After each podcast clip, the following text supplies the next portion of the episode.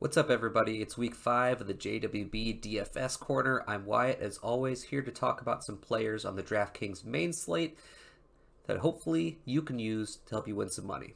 But before we get to this week's players, let's check out the players I called out last week. First player was Jonathan Taylor, scored 23.4 DraftKings points, which was 3.7 times his salary. He possibly could have had an even bigger game, but the Colts were winning by so much that they actually pulled him at the end of the game and let him rest. But still, we got exactly what we were looking for. Next player was Evan Engram, who, despite only having 7.4 DK points, actually was two and a half times his salary. So while we didn't quite hit the exact mark we're looking for, he wasn't far off. You can live with that. The next player I called was Matt Ryan, who went for 29 DraftKings points, 5.4 times his salary. Absolutely killed it. We love to see that one. He was one of, if not the best dollar for dollar QB play last week. You love it. Moving on to Odell Beckham Jr. Big disappointment there. Unfortunately, Baker Mayfield was off the whole game and couldn't hit him.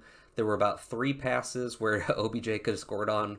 Uh, one for sure on the goal line, another deep one that he would have strolled in the end zone, a third pass where if he caught it, he had a chance to go all the way. It is what it is. We missed out on that one.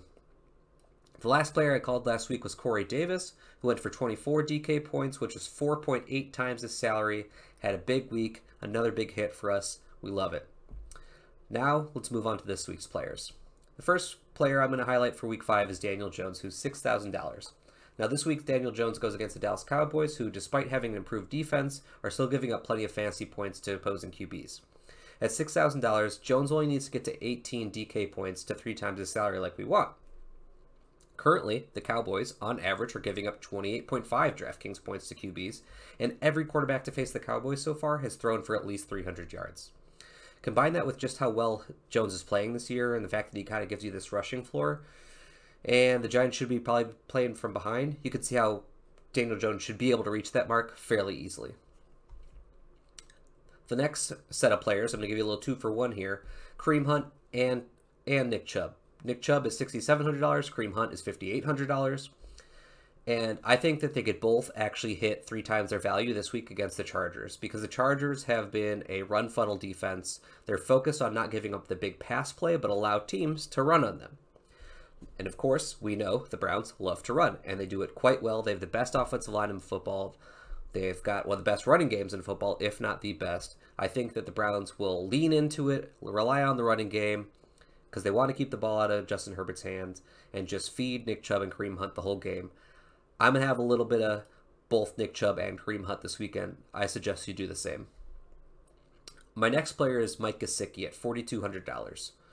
And first, I'm going to give you some stats on what's happened with Mike Gesicki since Tua left injured in week two and Jacoby Brissett took over. Since Jacoby Brissett's taken over, Gesicki has a 20% target share, 18 catches, 184 yards, one touchdown, and he's fourth in DraftKings scoring for tight ends in that time period.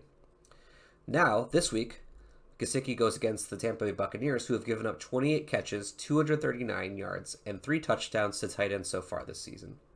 Additionally, the Dolphins should be playing from behind basically all game, and they're going to have to pass a lot.